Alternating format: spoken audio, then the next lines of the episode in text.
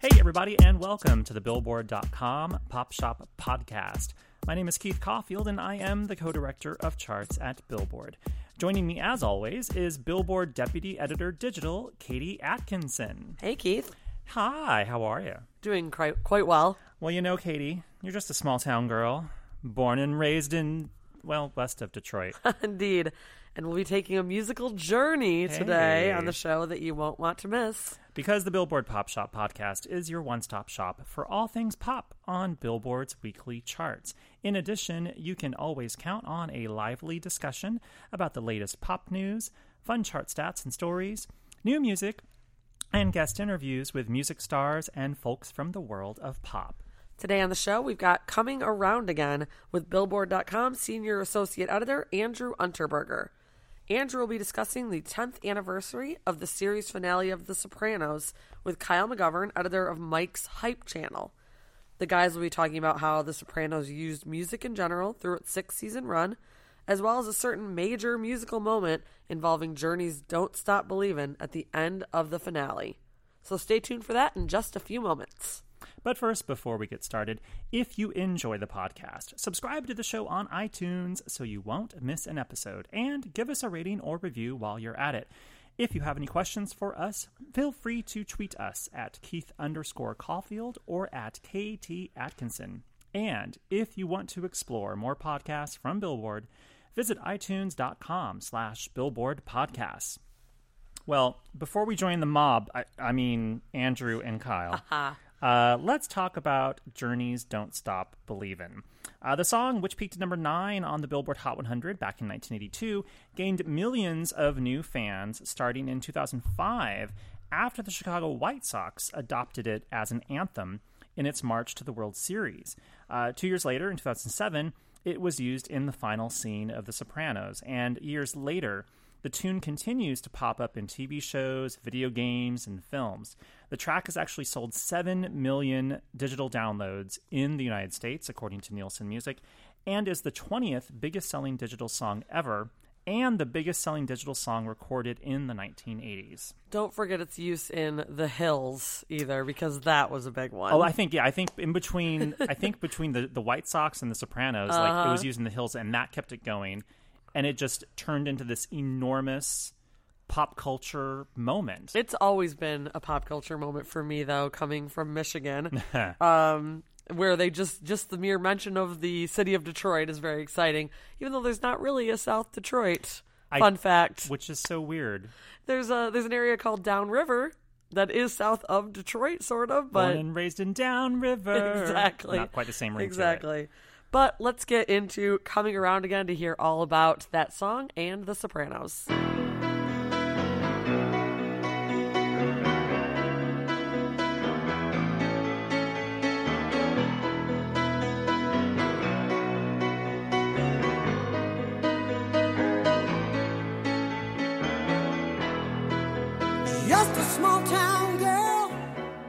Hello and welcome to Coming Around Again, Billboard's anniversary theme podcast celebrating milestone anniversaries in the music world. Uh, we're going a little bit outside the music world today, uh, talking about the 10th anniversary of Made in America, which was the final episode of The Sopranos. Uh, June 10th, 2007, turns 10 on Saturday. Uh, which you know had a very very famous music sync at the end of it that we're going to talk about a lot. And Sopranos in general is one of the kind of the great TV shows in terms of using music uh, in, in new and interesting ways, and ways that a lot of TV shows have picked up on since. Uh, and here to talk about it with us, we have uh, my old editor at Spin, Kyle McGovern, current editor, at, sorry, culture editor at Mic. What's up, Kyle? Hey man, how you doing? Doing all right. Uh, so I had to have you on for this one. Your your first appearance on Coming Around Again. I appreciate uh, it. I'm Sopranos, you're probably your, your number one show of all time. Have you officially decided on that? Uh, I recently did a list and I'm came shocked to hear that. came in at number two, behind behind Mad Men. Behind Mad Men. Yeah, Wow. it's it's it's tough though because I, I was at a screening of a Sopranos episode last night and uh, I rewatched the Made in America episode last night as well, and it, it definitely had me reconsidering. Like I think it's a one A one B situation. Well, back when we worked together, we, we we wouldn't debate The Sopranos versus Mad Men so much as we would debate The Sopranos versus The Wire. And certainly, with that with that with that debate, I always thought the the, the one that I'd watched the more recently was the one that I had at my as my number one. Certainly, Uh, Mad Men, not not really the discussion. Come on, man. Let's let's let's, let's take it easy with that. No, no, that's the show, man. It's, it's Don't know about that, but uh, I guess that makes that makes for a good uh, good counterpoint there because not only is The Sopranos your number two show of all time, but correct me if I'm wrong, but isn't uh, Journey's "Don't Stop Believing" your number two song of all time? yes, man. Yes, I'm I'm very glad that you remember that. Yeah, it is behind Mariah Carey's "Fantasy." And, and how much does that have to do with it being used in the final episode of The Sopranos? Probably about like ninety-seven percent. Ninety-seven percent. So did, does that mean like the show wasn't even the discuss? Sorry, the song wasn't even in the discussion before the show came out? Yeah, I really was not all that familiar with the song before, which I it's just ridiculous to say. I know. Um, I feel like I, I'd heard it before, but I feel like um, when I was younger and I heard it, I for some reason I always assumed it was a Rod Stewart song. Rod Stewart. yeah, I don't know, man. is, is there like any reasoning behind that? I for some reason I thought Steve Perry sounded like Rod Stewart. I was like a teenager at the time. I don't know. high voiced gentleman, perhaps. Yeah, I was just a pup, man. Yeah, all right. Well, fair enough. But uh, obviously, we mentioned "Don't Stop Believing" because it was used in, in that Sopranos episode, and probably it's gone on to be one of the most famous scenes in TV history, one of the most discussed scenes in TV history. Uh, the, the scene at the end of the episode where you know Tony's with his family at the, at the what was the name of the restaurant? You, you were actually talking about this a minute ago. Uh, it's called Holsten's. Holsten's is a real restaurant in New Jersey. Uh, they order a plate of onion rings, and Tony puts the song on the jukebox as he kind of waits for the rest of his family. You know, it starts out with just him and Carmela. The rest of his family files in, and then there's the, there's a dramatic cut to black at the end. And obviously, ten years gone on. I, I saw actually Wikipedia has collected like every David Chase, the, you know, the creative Sopranos, every David Chase quote about that about being asked about that final scene and what it means. And I I'm think he, familiar with that section. yeah, I'm sure it just gets vaguer and more irritated sounding as it goes. Yeah, yeah. Um, he was, at, you know, I was at the screening last night, and he was there, and the screening was the episode uh, Pine Barrens, where Paulie and Christopher are lost in the woods looking for the Russian. Um, but any Q and A about The Sopranos at this point, the course, last yeah. episode always comes up, um, and. David Chase actually joked that Matt Weiner, who worked on The Sopranos and created Mad Men, hmm. once told him that he thought the way Mad Men should end is it should cut to Don Draper as an old man, as a 92 year old, watching The Sopranos finale, and he just like throws his beer at the oh. television. That would have been a good one. Got a, got a hearty laugh. It, it would have probably been more satisfying than the actual Mad Men final scene, which I guess was is also kind of in that, that polarizing discussion. We can debate that ending in like All eight years. All right, fine about that.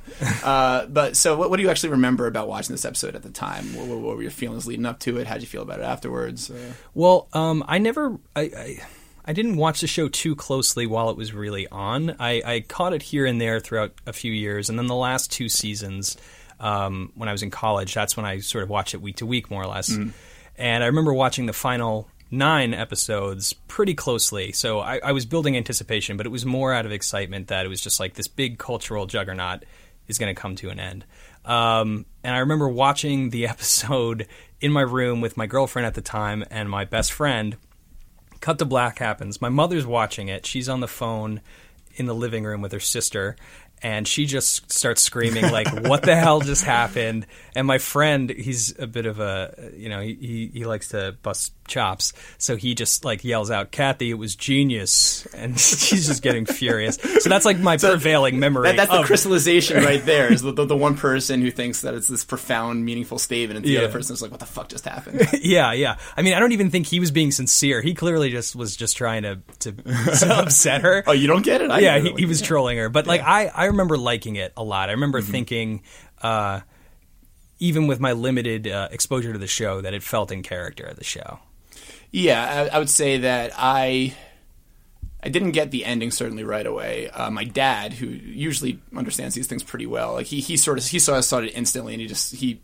I don't, I don't think he would have been swayed by any of the conspiracy theories about oh yeah the guy who goes to the bathroom is really going to come back and kill him because he gets a gun like the guy like they do in The Godfather or, Yeah. or a- any of that other sort of you know kind of big web stuff that people have, have theorized about over the years. Uh, he just says life goes on. That's it. You know, uh, he's got these petty nuisances in his life, and he's got uh, you know the, the, these things that he has to worry about pretty much for every second for every day from from here on out. But uh, you know, it it just keeps going, and I I think I, I came around to the ending pretty quickly. The rest of the episode is, is another matter, but the ending, I, I think, you know, that, that that makes sense to me now. Certainly, at the time, I mean, did you think that your cable had cut out?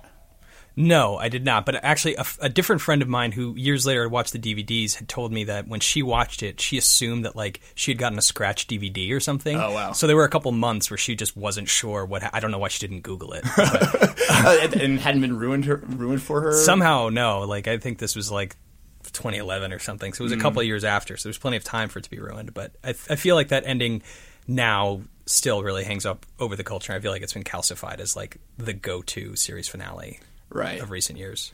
And how much of that do you think has to do with "Don't Stop Believing"? I mean, I think it's entirely because of that scene. Mm-hmm. Um, and I think the song, I don't know if it's because of the song per se, but I definitely feel like the song has become sort of shorthand for that. Like, you remember, like, the summer that that came out, I feel like Hillary Clinton announced her presidential campaign. Oh, right. And there's like a parody video with her sitting in that diner. Yeah, where she's in the diner with Bill. Um, God, I forgot about that. yeah, it just, it, it, I feel like that ending just very quickly became uh, a cultural touchstone and like a reference point for people to make. Yeah, and I wonder, like, if you asked your average Sopranos fan or casual fan, even some of the more serious ones, like, can you name two other things that happened in that episode? I, I doubt they'd be able to come up with it. Like, it, there's really like, a, it's almost like an anti-finale in a lot of ways, in that it, it's it's very undramatic in terms of. Like, like, there's not a lot of resolution. There's not a lot of big character moments. There's not a lot of like, you know, the Russian doesn't come back from the Pine Barrens episode and like Yeah. launch a last second attack on Paulie. Uh, nothing, nothing like that happens. It's very much just another Sopranos episode, aside from the fact that it happens to be the last one.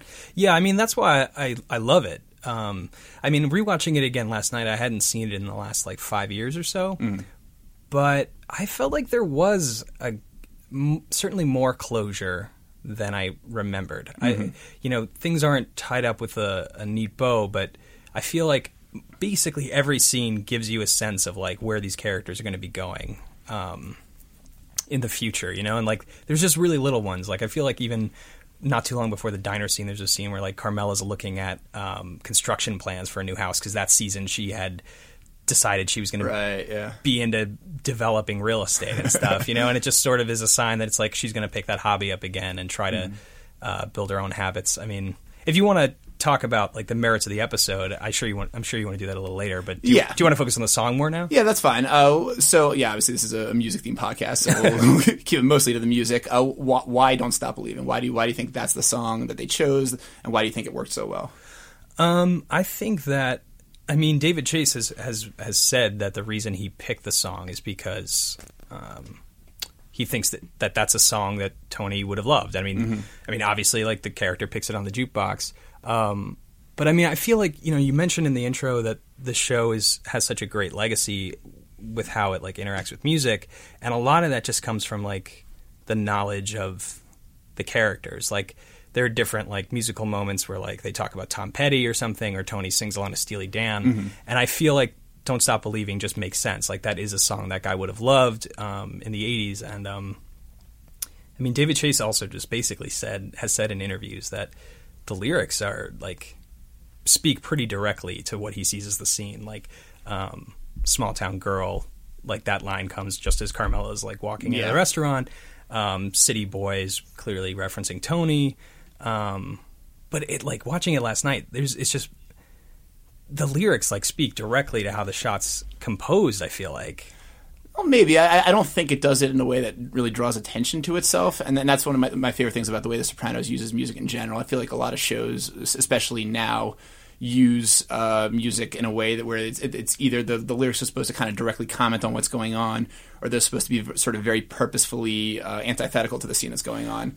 And I feel like The Sopranos never really leaned too heavily on either type of song. They would more use songs where the, the feeling was kind of the important thing, and then maybe there would be s- just kind of some sentiments in the lyrics that, that spoke to the scene, but would, there would very rarely be those kind of like very explicit like call outs of like what's actually going on in the scene at that moment.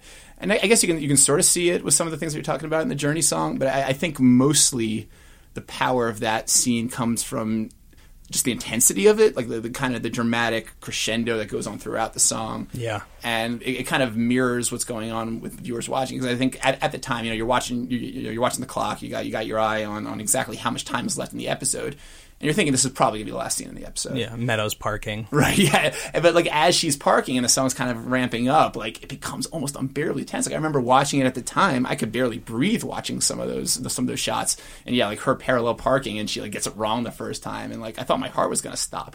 Yeah. Uh, and and so I think that's that's I think the real like power of using "Don't Stop Believing" in that moment is just that the, the song kind of arcs up the way that that fans were expecting that it, it was going to kind of climax with this one like unbelievable uh, revelation or, or development or something, and it just just never quite happens, and it cuts off like the song cuts off.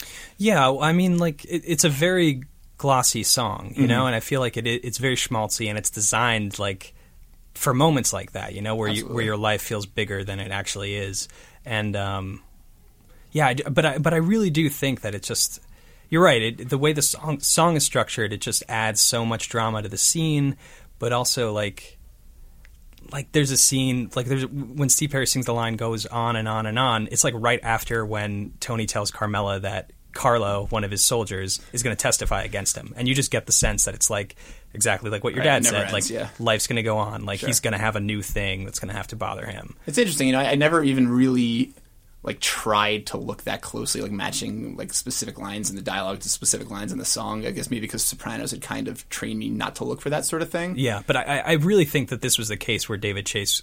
I don't even think he's being glib when he's like, "It's all there." Like, mm-hmm. I'm. I mean, you want to think he's being contrarian by, you know, sort of saying, "Of course, that's how they never how they used music before." So, of course, in the final scene, he's going to use a super obvious song that's constructed with these, you know, vaguely meaningful lyrics that can be applied to your own life. Um, but like even like the the line "Strangers on the Boulevard" that comes right when the members only jacket guy, the guy, the guy who is a possible assassin. the possible assassin Yeah. walks in to the restaurant. So I mean, I'm you know I might be you know try, I might be diving deep on the conspiracy theories Mm-hmm. here, but like that stuff is there for you to read into, and I, I don't think the show hits you over the head with it. No.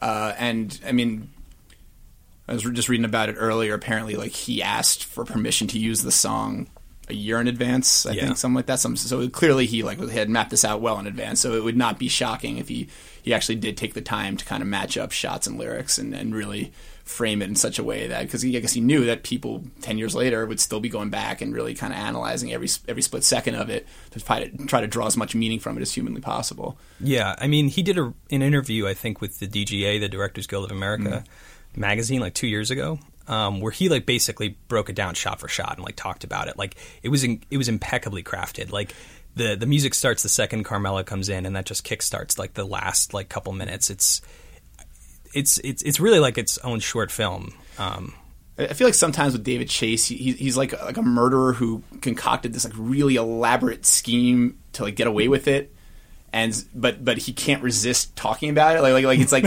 he, he doesn't want to get caught, but he, he can't resist explaining like the, the minutia of his own genius. the the if I did it, Yeah, uh, book. exactly. and, and and that's David Chase kind of like he, he's like, oh, don't ask me about it. Like I don't, I Yeah, don't, yeah. don't don't ask an artist to explain his art. And he's like, well, actually, you know, I did do this here and I did do this there. Like it's it's, it's kind of clever if you want to think about it. But I, I- I guess he, he's he's kind of playing the long game here. Like he he he kind of he, lets it go in drips and drabs, and he doesn't like. Like, I don't know. Did he ever release a director's commentary for this scene? I don't think so. I don't Probably know. not. I'm not sure. I feel like he wouldn't give it away all at once like that, but he, he gives you enough breadcrumbs that like people keep coming back and like wanting to know a little bit more about what happened in that scene. Did when you read about how he was planning to use it a year in advance, were you aware that um, he asked like Steve Perry for permission, and Steve Perry basically said like he he wasn't sure about whether or not he wanted to give the green light because he was like, I don't want my song to forever be associated with Tony Soprano getting Right? Yeah. you know Getting got, got. getting got in the last minute of the show, and David Chase assured him like that's not gonna happen. Or is it? yeah, exactly. Like I feel like he's sort of uh, pulled one, pulled a fast one on him. But uh, as I think the Journey members have sort of owned up to in their own time, this basically established this, this gave them a credibility beyond anything they had in their own time, uh, anything that they had in the decades since. I mean, I think the tide had already sort of started to turn on Journey because enough time had passed since they were kind of considered critical anathema in the late '70s and early '80s. Yeah. and you know, you got. You know, uh, college kids would do their songs karaoke, and there would, there would be kind of ironic covers of Journey songs, and then it would it would trickle into like actual critical appreciation. But like Journey getting inducted to the Rock and Roll Hall of Fame, I don't know if that happens without this song. I mean, without this song being used in, in this episode, like, and it's gone on to be I think it's the best selling rock song of the 20th century. I think it might be the, the most streamed Spotify song of the entire 20th century, like more than anything by Michael Jackson or the Beatles or Nirvana or anything like that. Like th- this has kind of endured as the song, the classic rock song. And it's, I think it's largely because of this episode. Yeah, I mean, I think a few years ago, um, it was like the best selling iTunes Mm-hmm. track of all time. And yeah, you can definitely draw a line from that to the show because I think after this episode aired, like sales of that song on iTunes Yeah, skyrocketed. jumped like 500% or something like that. Um, it- you know, the song also was used apparently in an episode of Glee. Yeah, actually, the, the highest charting version on the Billboard Hot 100 That's of "Don't. Stop Believing" is that Glee version. I think the the Journey version was actually not even. I mean, it was it was a hit. It was like a number nine hit for them back in the day, but that made it. You know, the, I think the third highest charting song on that album, Mm-hmm. uh, probably only like the fifth or sixth of their entire career. So it wasn't the Journey song. I mean, I think it, it sort of endured. It already already started to endure better than some of their other like quote unquote bigger hits in the decades since. And I remember like the Chicago White Sox used it as their rallying song on, the, on their way to their 2005 World Series championship. And uh, there were a couple other kind of usages here and there. I think there was a big one Laguna Beach, I want to say. Like like there, there had been other syncs. It wasn't like this was the first one, but this was the one that like ensured that it would be part of the popular consciousness forever. Yeah. I, I, I- don't know what the word is for this psychological phenomena, but you know, where, like that thing where it's like you can't tell if um, you're noticing something all the time because you've just become aware of it. This, I feel like the summer after this episode aired, I was at so many parties where like there were literally just like buffoons with their shirts off, drunkenly singing along to this song, Sure. like doing karaoke. And I don't know if it's the kind of thing that I would have necessarily picked up to on. begin with. Yeah, Yeah, exactly, yeah. exactly. Um, but yeah, man, like this. This is not even the only time The Sopranos used a Journey song. What was the other one? I don't remember that. It was in the second season. They used "Wheel in the Sky," which is a terrible song. Oh come on! I mean, it's not "Don't Stop Believing." It's not a terrible. the wheel song. in the sky keeps turning. What is Look, that? it's Journey, man. What do you want? all no, right? "Don't Stop Believing" is like you know. Listen, you're not going to confuse that with like a Bob Dylan lyric by Probably any not. means, but like that has that has a meaning. You know, Mm-hmm. it, it has a meaning you can put on it. The wheel in the sky, like what the hell is he talking about? keeps on turning. No, yeah, and it's played in a scene where like uh, Tony and AJ are like in a boat together, and I think like their boat just like the the the wave of their boat like sinks some other dude, and it's it's not an iconic. yeah, it sounds like it's not shocking that this is the one we're talking about ten years later, and, and not the uh, the wheel in the sky usage. But uh, because you mentioned Bob Dylan, I, I did kind of want to shout out a couple of the other songs used in this episode because there, there were, yeah, there were a bunch of songs in it. Uh, uh, the Vanilla Fudge cover of "You Keep Me Hanging On" by the Supremes. it's it's the it's in a couple times. It's, uh, it's the first actually the first song you hear in the episode where Tony wakes up, and it's Yeah. it's kind of this like groaning, very very like I don't know, sick sounding organ riff, and and like it, it kind of mirrors what's going on in Tony's head, and he's just like, oh, the, the, slog of trying to get through these these final days of warring with uh, Phil Leotardo and his regime. Yeah, Uh, and Denise by Randy and the Rainbows, while uh, love that song. it's a really good song. That, that that's that's some of your, your early '60s uh, pre Beatles pop for you. Yeah, I love. I love the Blondie cover of that too. yeah, uh, Denis. Denis, yeah, Denis, yeah, yeah, And, that, that- and that shot's so great too, with him and Paulie just sitting in that car in the snow. Like it's it- Yeah, the, the, the airplane flies overhead. Yeah. the whole episode. I think is just beautifully put together. And uh, Bob Dylan, as you mentioned earlier, Yeah. uh, it's all right. I'm only bleeding while AJ explodes his SUV. uh, Yeah. I, I had I had sort of forgotten about that scene. That that's got to be like a top three or four AJ scene right there For Just- sure. Just in terms like like you know he, he seems to be coming to some sort of grips into into what what his life is going to be like, and he he has this sort of promising relationship with the high school girl, but uh, you know he Yeah. uh, he's not exactly the most emotionally mature guy himself. So, and and then uh, you know he's making out with her for the first time and uh, leaves underneath the SUV, catch fire, and You could have grilled sudden- steaks on that converter. You know? Absolutely, I, well, I told you so many times about parking on the leaves. yeah, so that, that that that's great.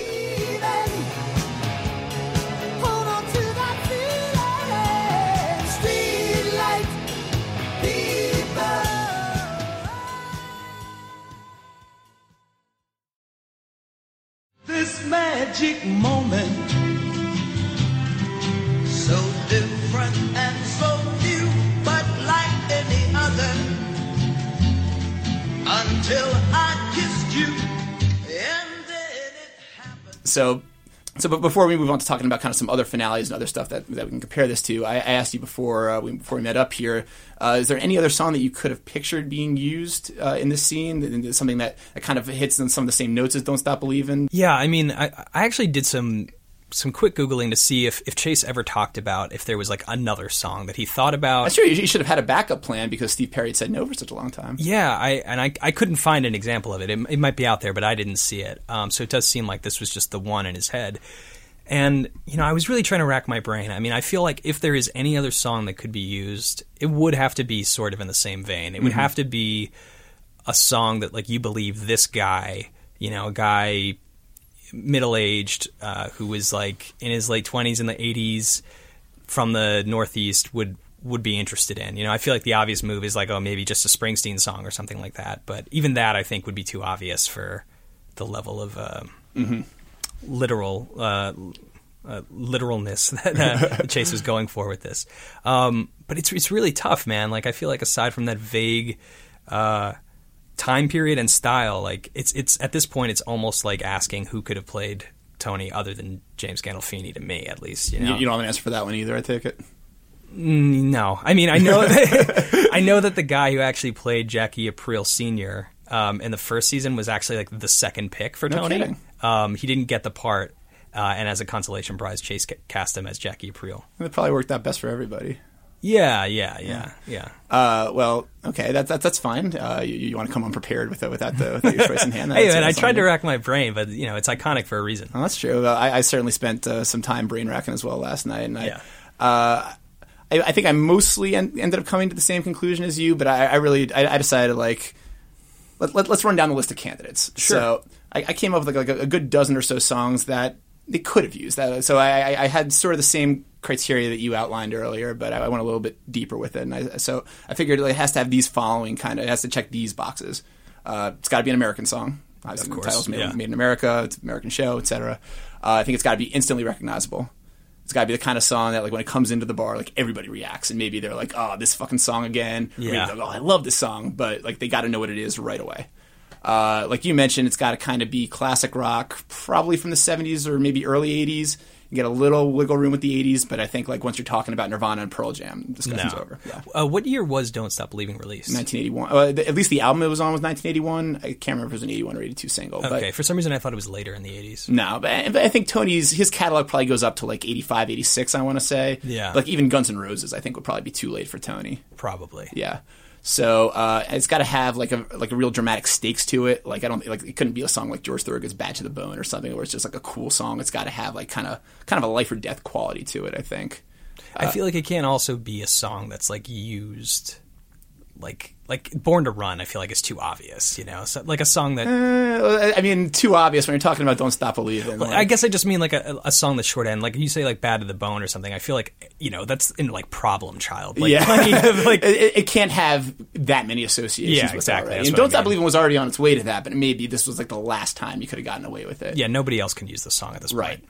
Uh, and I think it's got to kind of build an intensity, like I was talking about. It's kind of got to be one long crescendo throughout Yeah. because, like, it's got to mirror the intensity of the scene, the people watching at home, stuff like that. And I think the outro has to basically be as famous as the intro. I think it has it has to get to a to a peak where everybody still is like on board with the song. They still know it as well as they did when the song started. It can't be one that kind of peters out halfway through. You did give a lot of thought to this. All right, so I did, and so now that I now that I've given my qualifications, I'm going to run down a list. This is the most Bill Simmons thing I've ever done. So you're, you're going to love this. Uh, so, uh, "Stairway to Heaven" by Led Zeppelin, Uh, immediately out by virtue of being British, and also probably a little bit too long. I don't, I don't think you can. Yeah. you can't do a song that's like over six minutes. I want to say maybe.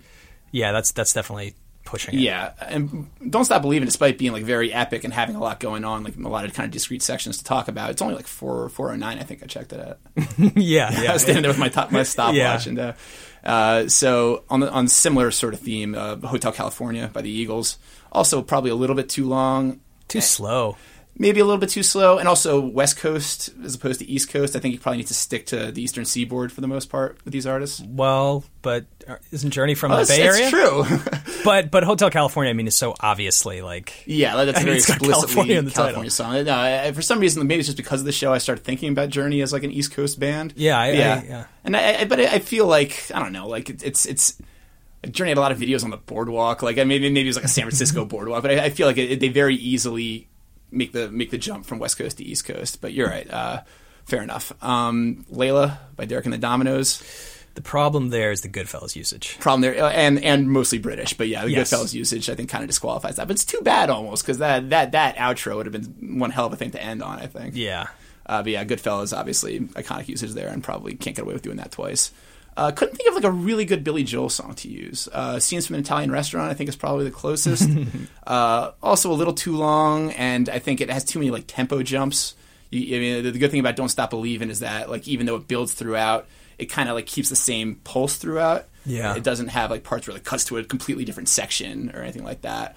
Uh, and Piano Man is just too slow, I think. Like, And we didn't start the fire. No, we didn't start the fires a little bit too late, and a, a little bit. I, I don't know. I, I don't know if he could have like matched up uh, you know, like all the famous personages in that song to like specific shots going on in that diner. That would have been a, a tough ask even for a master like David Chase. I think. yeah. Uh, Come Sail Away by Styx also has some kind of weird parts in the middle, uh, but I think you're getting closer with that. Uh, it, Yeah. It's got the kind of anthemic quality you're looking for, and it does build throughout, but it's it's probably maybe a little bit too proggy for, for Tony's purposes. It doesn't quite. You, you wouldn't think of Tony and think Styx. I don't think it doesn't quite doesn't quite sync up. No. Uh, Paradise by the Dashboard Light by Meat Loaf.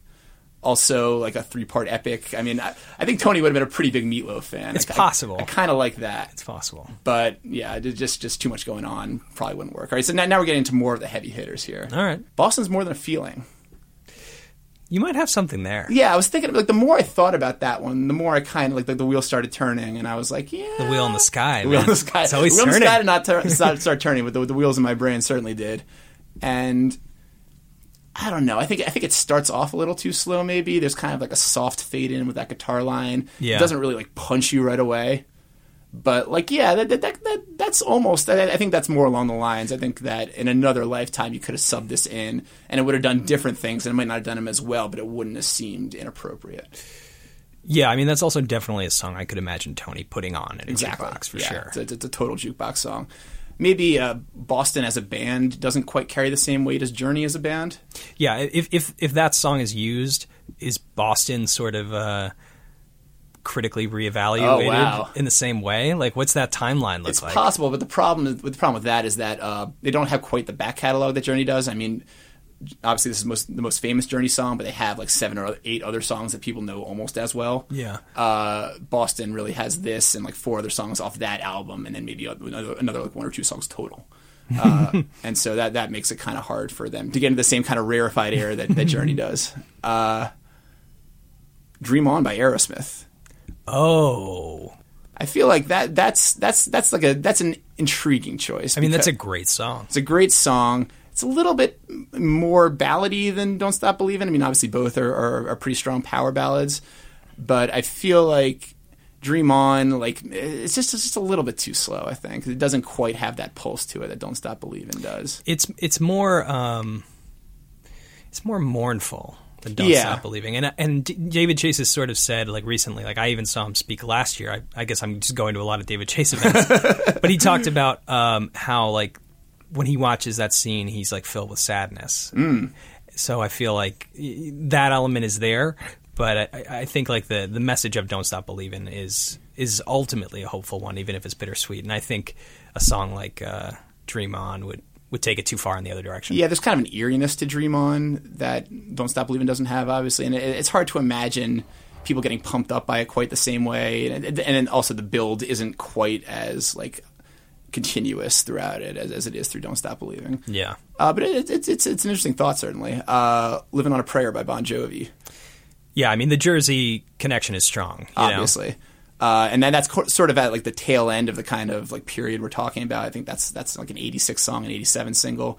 So I mean, Tony would have been what like in his, in his know, he would have been like 27 or something like that. Yeah, so I mean, maybe it would still have that same kind of guttural impact for him, but it's it's it's hard to imagine it would hit quite the same way as "Don't Stop Believing" would. Uh, and also, I, I feel like that song was a little bit more of a cliche at that point already than "Don't Stop Believing." It's hard to remember ten years back, but Yeah. uh, and actually, the thing that really kills "Living on a Prayer" in this discussion, I think, is that the intro is it's almost inaudible. Like it has this like twenty second uh, synth fade in that starts like almost like you have to like like turn up the volume of your speaker because you think like it's not playing correctly, uh, and then like only about like uh, like thirty seconds, forty seconds in does it like a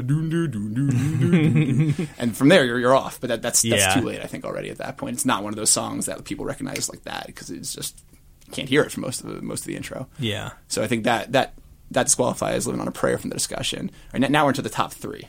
Oh wow. "Don't Fear the Reaper" by Blue Oyster Cult. Yeah. I mean, Maybe a little too on the nose. a little too on the nose. And also, I feel like I'm probably the only person who has this association, but that was used in a Six Feet Under episode Sure. to tremendous effect. And I feel like, I don't know, out of respect among the, The HBO HBO prestige shows, Right. like they probably wouldn't try to crowd that corner.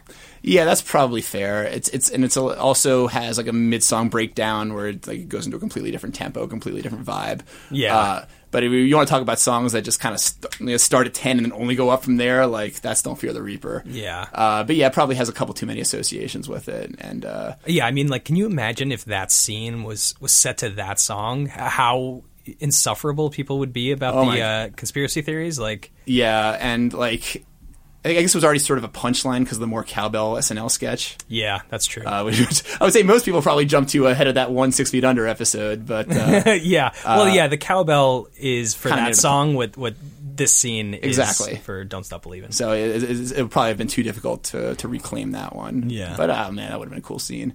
Uh, number two, Thunder Road by Bruce Springsteen. Uh, As you mentioned earlier, like if if you wanted to really just hit the nail on the head with this scene, you would have gone with the Springsteen song. Uh, maybe that's to its detriment to a certain extent. Yeah. Uh, Thunder Road does fit a lot of the qualifications here. It's, it's it's instantly recognizable. It ramps up through its entirety. It's got an amazing outro. Uh, but it would have seemed probably a little too winking, especially considering that one of the guys who played on that song was in this episode and every, every Sopranos episode. Barely in the episode, but yes, true. you're you're right. So number one, All right. Before you before you get to this, can I just like mention? I, I remembered there was one song that I thought of as a as an alternative, but it was used in a different Sopranos episode. you might be about to say the same song that I'm about to say. Tom Petty's "American Girl." Tom Petty's "American Girl." Oh my God! It, that- it would have been perfect. oh my! I cannot Ama- it. amazing like like guitar intro. I did not just mean to right away. your feet, my no, that's fine, man. That's perfect. That's good podcasting right there. Uh, builds throughout. Awesome outro. Uh, obviously, a song that Tony would have loved. Yeah. Uh, and, and a song that like everybody would have had their own sort of like memories associated with, and actually like less of a cliche at that point. than Don't Stop Believing or most of the other songs that we're talking about, but, but was still one of the great songs of the American rock canon. It's a basically a perfect song. So tell the people why why it's disqualified.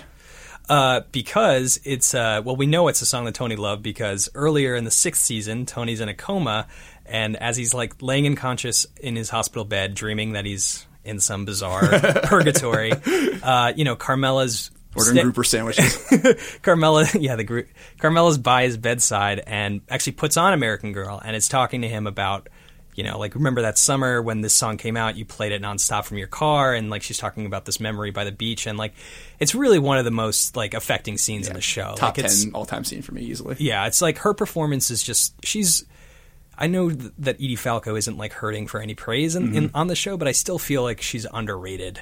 Like it's a tremendous performance, and and it just really scenes like that like really drive home that like people like Tony and Carmel like really remind me of like my parents and my parents' friends. Yeah, these, are people that led lives. These Yeah. are people that were part of the world, part of the same world as us, and Yeah. they have these yeah these these kind of associations that we do. yeah, it's it's it's just amazing.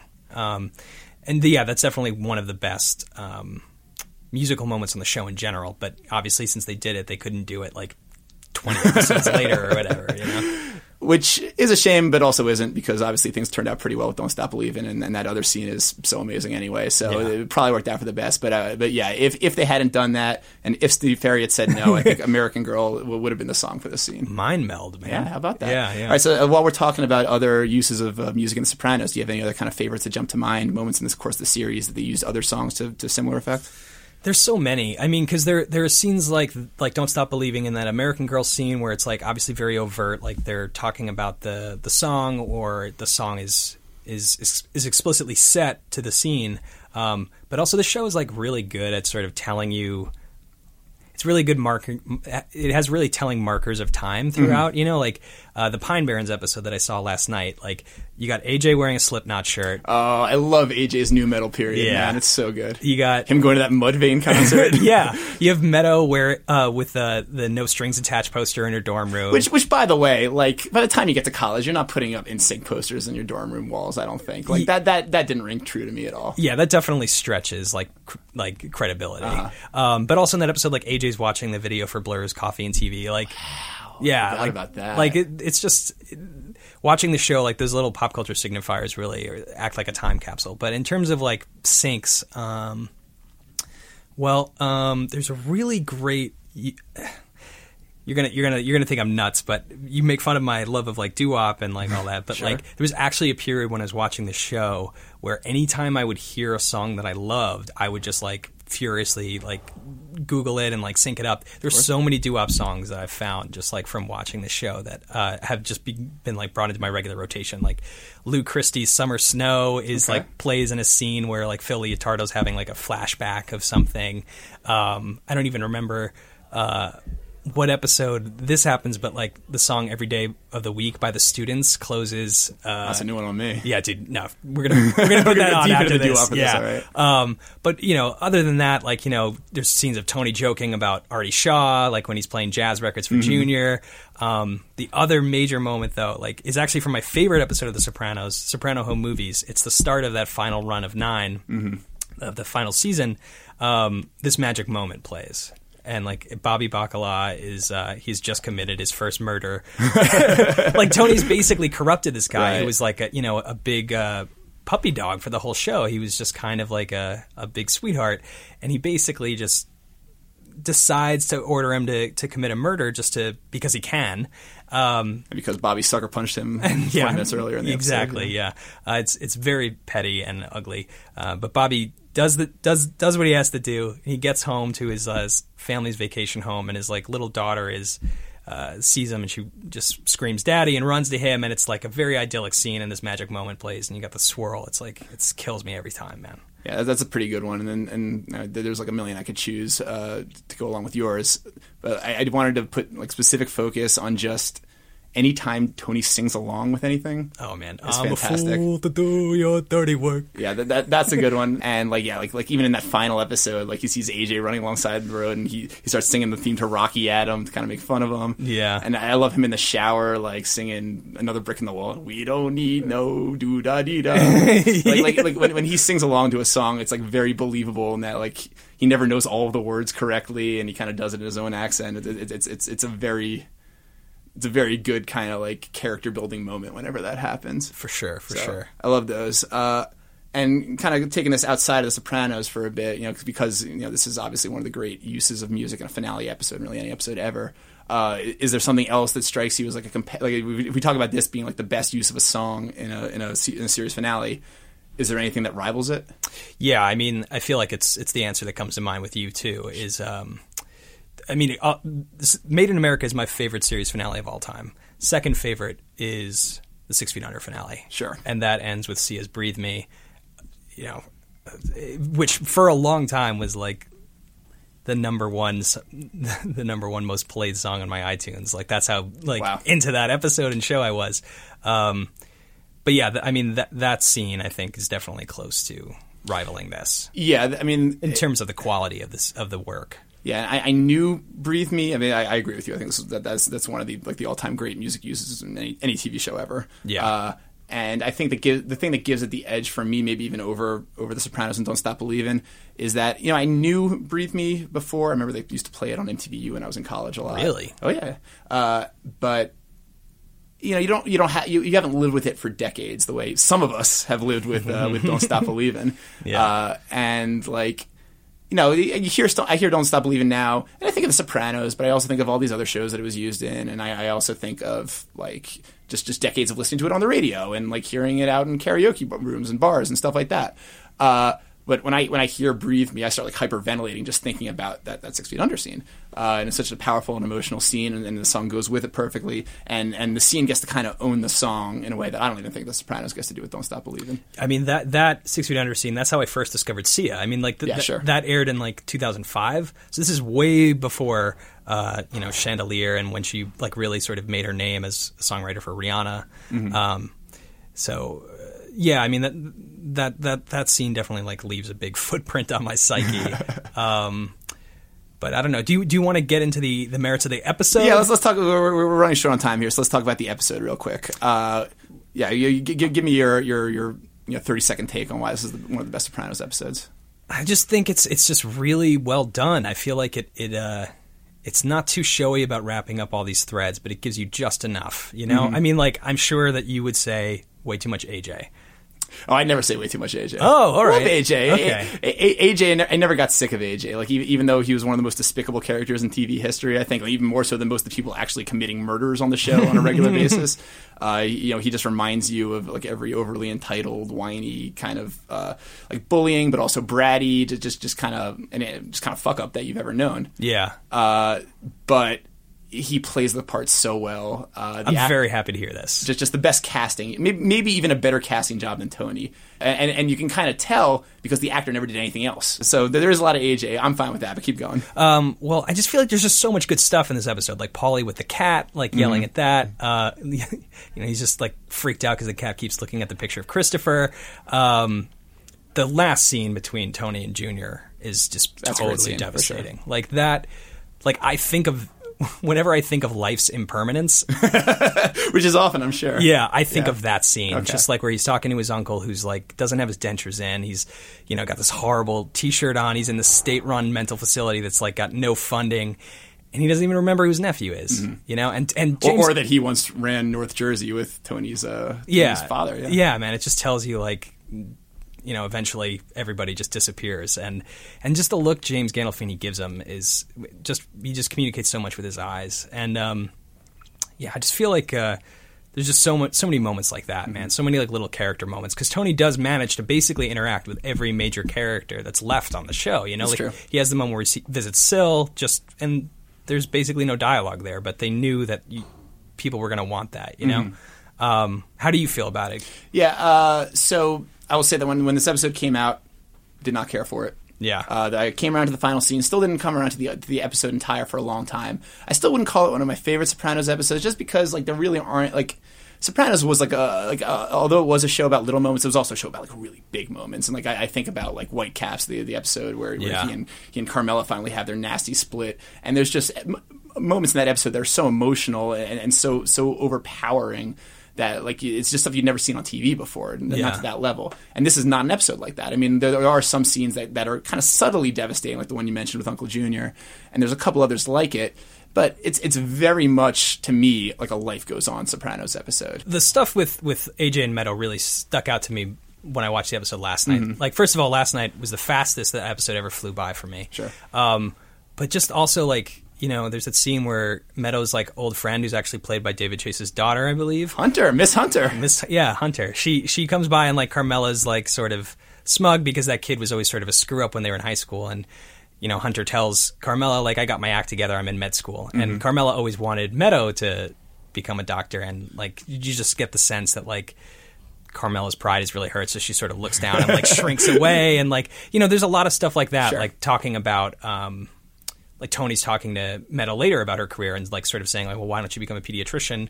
And Meadow's saying like, well, I want to be a civil rights lawyer because I've seen how wrongfully the law enforcement has treated you, and, and, And he's like, uh. Tony's like wrongfully, I don't know, you know, there's just so many layers going Yeah. on between these. But again, these, these are these are small moments. Basically, these, these, these aren't like Tony choking the life out of Christopher. These, these But you, you you have the, the, the car exploding. You have Phil Leotardo getting popped, like in two Pop- senses, literally popped. Yes, Yeah, yeah. Um, and then you have like the most iconic ending of a TV show ever. That's true. Although it's mo- this kind of, kind of leads me to my next point because I think that scene is really only iconic because you know it's the last scene. So I wonder, like, I would love to have an experiment sometime, and then this, this would be a terrible thing to do to another person, but it, it would almost be worth doing for the sake of the experiment. Have somebody who doesn't really know The Sopranos that well, and just be like, "Oh, the Sopranos episode's on. Let's watch it." Just pretend it's like a random third season episode, and, and get their reaction after the episode's over. Like, what do you think they would say about it? I feel like they would say uh, they would probably immediately say, "Not too much happened in that, huh?" Exactly. I guess. and, and that's kind of the point, and it's why it's kind of a conceptually brilliant episode to me. But it'll never be like that kind of visceral, like "Oh my god, that's the best episode of television I've ever seen." Where whereas I did have that reaction to certain other Sopranos episodes. yeah, I, I I'd put it in the top five, but uh, but yeah, I don't, I don't think it's the best episode of the show. But it is probably the best use of music on the show, and uh, certainly Yeah. one of the greatest ever. And uh, so, thank you very much, Kyle McGovern, noted Journey superfan, definitely noted Sopranos, uh, you know, feature length viewer, uh, and and thank you so much for coming on, making your first coming around again appearance. Yeah, man. Thanks for having me. It was a lot of fun. Of course.